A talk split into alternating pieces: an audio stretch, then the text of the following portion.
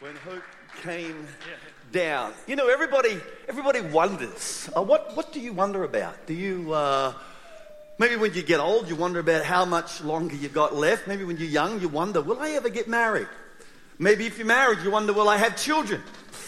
Uh, maybe you wonder about loved ones. Maybe you wonder, will, will it, what kind of life will my children have, or my children's children? Will it work out for my grandchildren? Or maybe you're here this morning and you wonder about big things, like how many stars are there in the sky?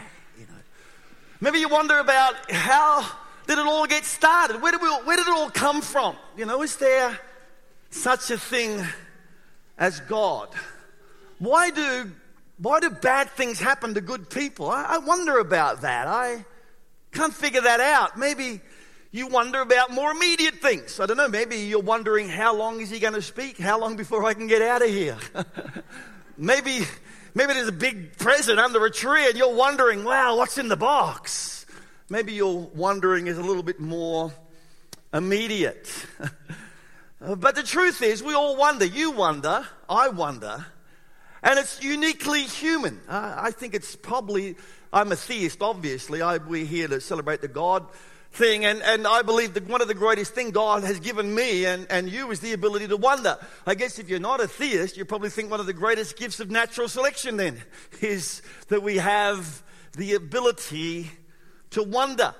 Um, uh, there was a person who looked at the sky and, and they wondered, you know, uh, how there can be an infinite amount of stars. I mean, there can't be an infinite constant, if you know what I'm saying. People once upon a time thought the universe was just so large, and yet it seemed infinite. But if you're going to have an infinite actual, uh, that actually doesn't make sense from a philosophical point of view. You can't have something that's infinite, but that's actual. If it's actual, you have to be able to count it. And then a fellow by the name of Edward Hubble, some of you would be aware of this, Edward Hubble, um, developed a telescope and he realized that the universe was not an actual, but it was constantly expanding. And that therefore we can have an infinite universe because it's growing all the time. And he actually, in the early 1930s, took Albert Einstein to his, micros- to his uh, telescope and he said, Look, and he convinced uh, this guy that the universe is constantly expanding. It's where we got the whole Big Bang theory from. We thought, well, then the universe had a start point. And how did it all get started? And they came up with a Big Bang theory. And someone wondered about that and thought, that would be a great idea for a television series. And uh, the rest is history, as they say. But you know, how we wonder is um, determined by our, our frame of reference. We all look through a window. You all, every one of you, have a frame of reference, and your frame of reference is different to mine. Your frame of reference causes you to determine what's worthwhile hoping for, what's not, how you should behave, not how you actually behave, but how you should behave, uh, what's important, what's not important, what's fair, what's not fair. Uh, and most of us have developed this frame of reference from our families, from the, the way we've grown up. And the thing is, that frame of reference doesn't answer any questions for us, but it does cause us to find the answers because we can see so much, it restrains our answers. As I said, you have a frame of reference, I have a frame of reference, and our frames of reference through which we view the world are different. Now, I don't know everybody in the room, obviously, but maybe you grew up with what you would define as a religious frame of reference. Maybe you grew up coming to church and, uh, and maybe you had questions and, you know, don't ask hard questions. You know, just believe. Don't ask difficult questions. Just believe. And what happens is that you have an experience that doesn't line up with your worldview and you start to wonder and wondering can lead to wandering. Wandering can lead to fear. Many, many of you would understand that. Many of you have wondered and have feared. Wondering can lead to faith. Wondering can help you find God. But wondering often just leads to more wandering. and so you start thinking, well, this isn't making sense to me. You know, uh, this, this religious thing, this God thing, this church thing. And so you start coming up with different answers, and you don't even know really that you're wandering until you sit somewhere on a different point of reference, a different frame. And then you start to think a different way. There was a guy in the Bible who completely changed the way he thought, and uh, his name was Paul, and he made this ridiculous statement that I want to just focus on and give, us, give ourselves a couple of moments to contemplate for a minute this morning. He says this Thank God for the gift too wonderful for words. Thank God for the gift too wonderful for words. It's so full of wonder that I can't even describe it. Now, I'm not going to try. If Paul can't describe the incredible gift that has caused us to congregate here this morning, that will cause multiplied millions of people around the world today to stop whatever they're doing and gather in places like this that stops uh, stock exchanges and, and government services and businesses all around the world. It's almost indescribable, too wonderful for words. So, what I'm going to do for just 10 minutes or so is try to explain to you Paul's frame of reference so you can see why when he looked at Jesus in the manger, when he contemplated the gift of Christmas, he couldn't even fathom words. He was a highly intelligent, very articulate man, but he couldn't fathom words. And I wonder if that's because of the nature of Jesus. I mean, Jesus is God in flesh. We sing the song, God in flesh. The Godhead, we can see it now. God becomes a baby. How do you describe that? I mean, how do you get words when we live in a material world that understand the spiritual? How, how do you get words to comprehend something that has no limit to its power when everything we have has power limits to it? How do you contemplate the eternal when your frame of reference is merely the temporal? If you think about the nature of Jesus Christ, it's not difficult to understand why Paul's. Uh, uh, as I look at this, it's so wonderful, I struggle with words to describe it, but maybe it was the purpose in which he came. Not just the nature of Christ, but the reason that he came to this earth 2,000 years ago. The angel appears to Joseph, Mary's betrothed, um, and says this, and she will have a son, speaking of Mary, and you will name him Jesus, for he will save the people from their sins. What a crazy thing to say to a man living in Palestine 2,000 years ago. He didn't need saving from his sins, he was a Jew. They already had a sin saving mechanism called the temple. They'd go in and offer sacrifices. It was all organized, all sorted out, and it worked quite fine.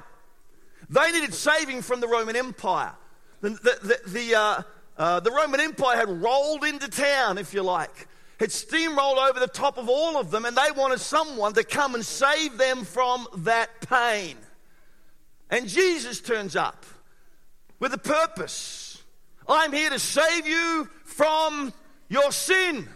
How many people go, Oh, that's amazing. I desperately need saving from my sin. No one thinks that.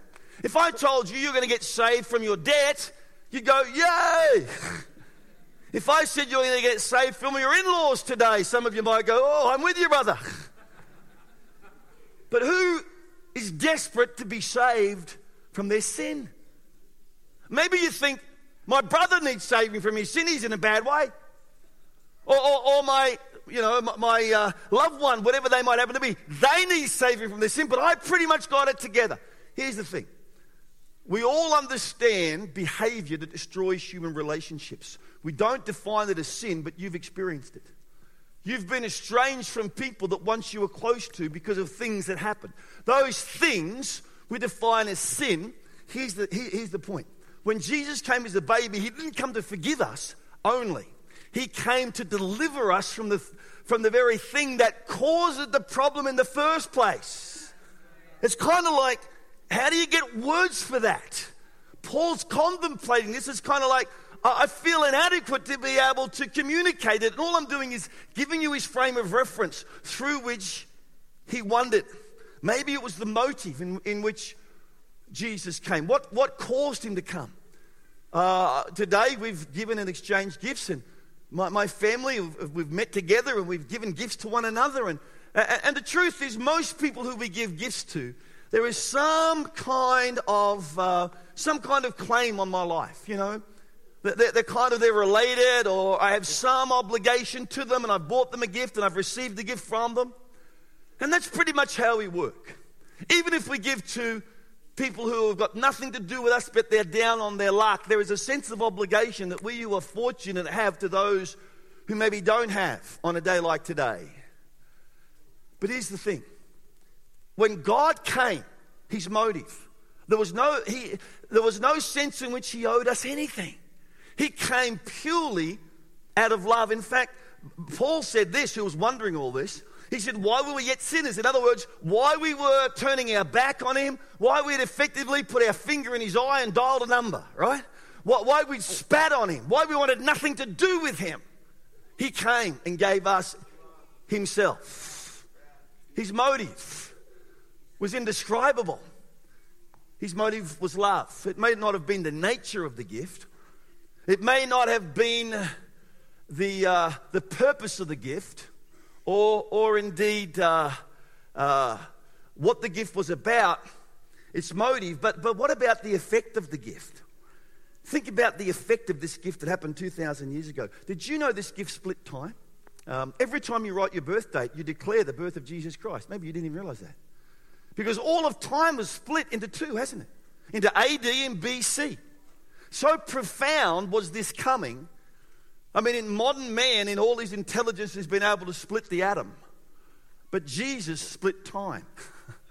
Jesus came and created AD and BC.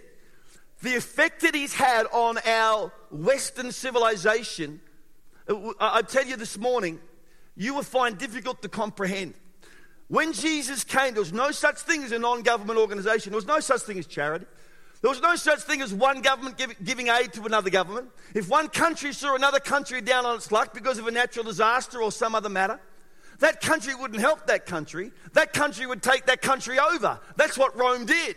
That's what, that's what the Greek uh, army did. That's what um, uh, Nebuchadnezzar did. That's what all nation, that's what all international powers did. They didn't help nations. They occupied nations.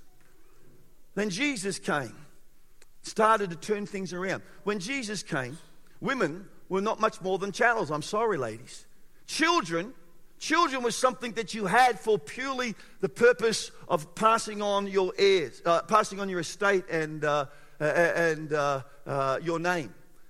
Children were not loved, but Jesus came and he said, Suffer the little children to come.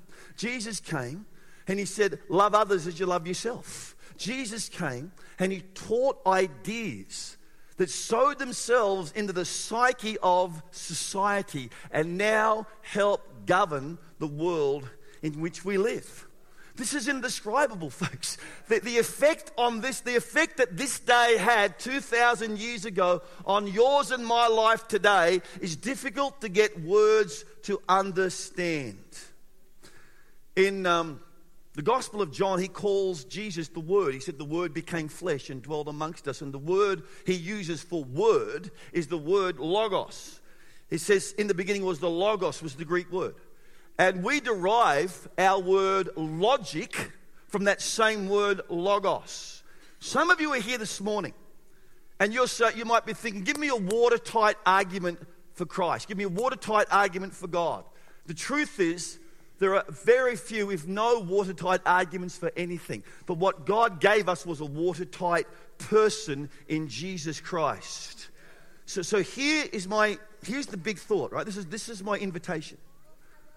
I want to invite you, if Jesus is not the center of your framework, if he's not the center of the way you view the world, I want to encourage you this morning Christmas Day 2017 to put Jesus back in the center of your life, to put Jesus back in the center of your thinking. Look at the claims of Jesus. Look what he said.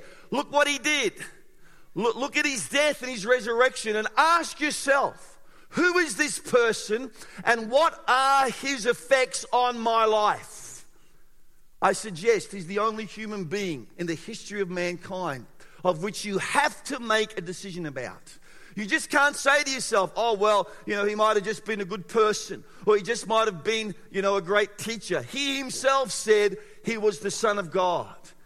You need to make your call about whether or not he has that claim over my life or not. Now, you might say to me, okay, if it was just an academic exercise, I would go there. But I, I can't, I can't, you know, uh, I've had this experience, right? I, I've seen too many things. Did you know in the first um, rendition of Christianity, 2,000 years ago, nobody was asked to turn their back on what they'd seen and what they experienced? That's something of the 21st century, folks, or the 20th century, I might add. You don't have to turn your back on what you've experienced. You don't have to turn your back on what you've seen. But you do have to acknowledge there may be a, fl- a fatal flaw in your worldview. There may be a fatal flaw in, in the things and in the way that you see the world. Because let's be honest, folks, over our life, things change, and once upon a time, we got things right. When I was a kid, my mother used to take me to get my hair cut, and I used to scream. I love my hair. and then I grew up, and now I take myself to get my hair cut. Once upon a time, something upset me. Now, it's something I know that's what I have to do. And you, you've experienced the same. You've experienced a change in your worldview. Once upon a time, you thought, that's the girl for me, that's the boy for me. And now you're thinking, how do I get away from them? Once upon a time, you thought, I've just got to have this. And now you've got it. You think, man, how can I get rid of it? Once upon a time, you thought, I can't believe they said that. I can't believe they did that. Then you got a little bit more information. And what happened? Now all of a sudden you go, oh, gee, I understand. Oh, I feel really bad that I thought that about them. And your frame of reference changed because the information that you had had grown. See, God did something really extraordinary at Christmas 2,000 years ago. He gave us an unequivocal point of reference. He gave us something that never changes and something that is watertight, something that I'm inviting you this morning to have a look at, contemplate, consider, and then make decisions on concerning the rest of your life. What else do you have? Who else can you rely on? What else can you put your trust in? God did an extraordinary thing. Before we figured out so much about science and before we understood so much about medicine that we do today, He gave us a frame of reference. Now, maybe what happened to you, and I know there's a lot of people in this room that once upon a time came to church, but you don't come much anymore. You're here today, and God bless you. I'm so glad you're here. But maybe what happened, right? Maybe you got involved in stuff and you just got sick and tired of feeling guilty. And someone said something, and you thought, that's right, I don't have to feel guilty about this. If loving you is wrong, I don't want to be right, you know? This, this is not so bad. Everyone else is doing it. And so you thought to yourself, that's it. I'm over with God. I'm over with this church thing. I'm over with all of that religious stuff. But there was something nagging, isn't there, deep down in here? And you just can't seem to kick it. You just can't seem to turn your back on it. Or maybe something went horribly wrong. Maybe you were told this as a kid growing up. You were told, you know, if you do the right thing, then the right thing will always happen by you. Then some wrong stuff happened. And you thought, well, what about this? And someone said, you don't have enough faith.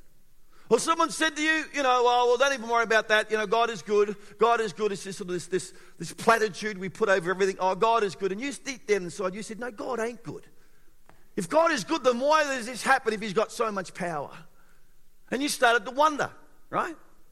You started to wonder concerning the frame of reference that you grew up with. And your wondering became wandering. And it has to, because ultimately your behavior must line up with your frame of reference. You have no choice. And then you settled somewhere else. But the truth is, if you want to think deeply about it, it doesn't make much sense either. See, what I want to ask you this morning is where did you have your eyes when you wandered? See, maybe you, you, someone said to you, Oh, you've got to go to church, you know. You mean you got to be at church every, every week. Don't miss church. And stuff happened in church. And you weren't so impressed with what happened in church, right? And so you started wandering and getting involved in other stuff. And, or, or, or, maybe you kept your eyes on, on a person and that person let you down. Maybe they said, keep your eyes on the pastor, you know. He's a really nice guy. And, uh, he, you know, it's like he reads my mail every week. I come along and he knows what I'm thinking. Keep your eyes on him, but he turned out to be flawed as well. Or maybe you're keeping your eyes on the Bible and someone said the things of the Bible, well, they're not necessarily so. Or maybe you had your eyes on your experience and it didn't go as, as you'd prayed and as you'd believed and as you were told it would go if you had faith. And so you started to wonder. And your wondering led to wandering. And your frame of reference changed. Can I invite you this morning? Don't look at a, don't, don't look at the book. Don't look at the institution. Don't look at a person. Can I, inv- can I invite you this morning? Jesus never let you down. You have to keep your eyes on Jesus. This is all about Jesus. See, I just got this hunch that says somewhere along the line, you didn't have your eyes on Jesus. And, I also want to suggest to you that this life, there is too much pressure and there is too much pleasure. That if you got your eyes on anything else, the pleasure and the pressure will take over. If you got your eyes on a thing or on an experience, the pleasure and the pressure will take over. Christianity, folks, does not begin with a philosophy. Christianity does not begin with a theology. It does not begin with an organization.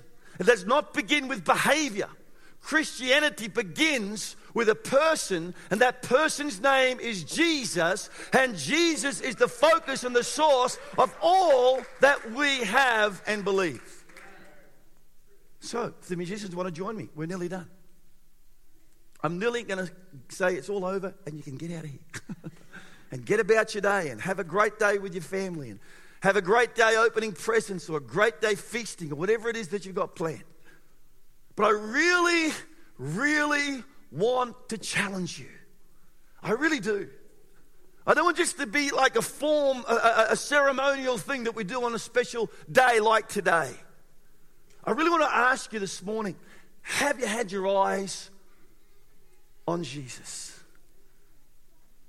Did you keep your focus on Him and what He said and what He did and how He behaved?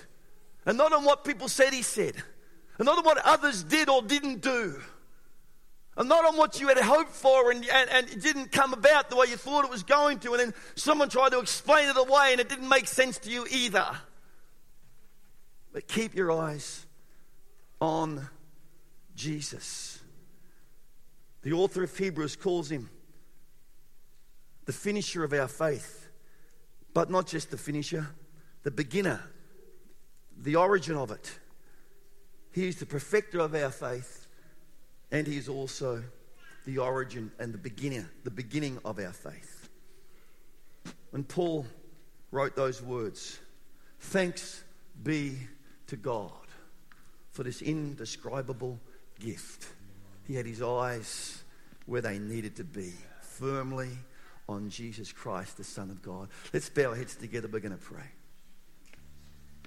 Father, I thank you today that we can gather in a place like this, on a day like today, and we can remember Jesus, and the joy and the peace that he's brought to this world, to my heart, to the heart of my family, to the hearts of the men and women and the boys and girls of this church.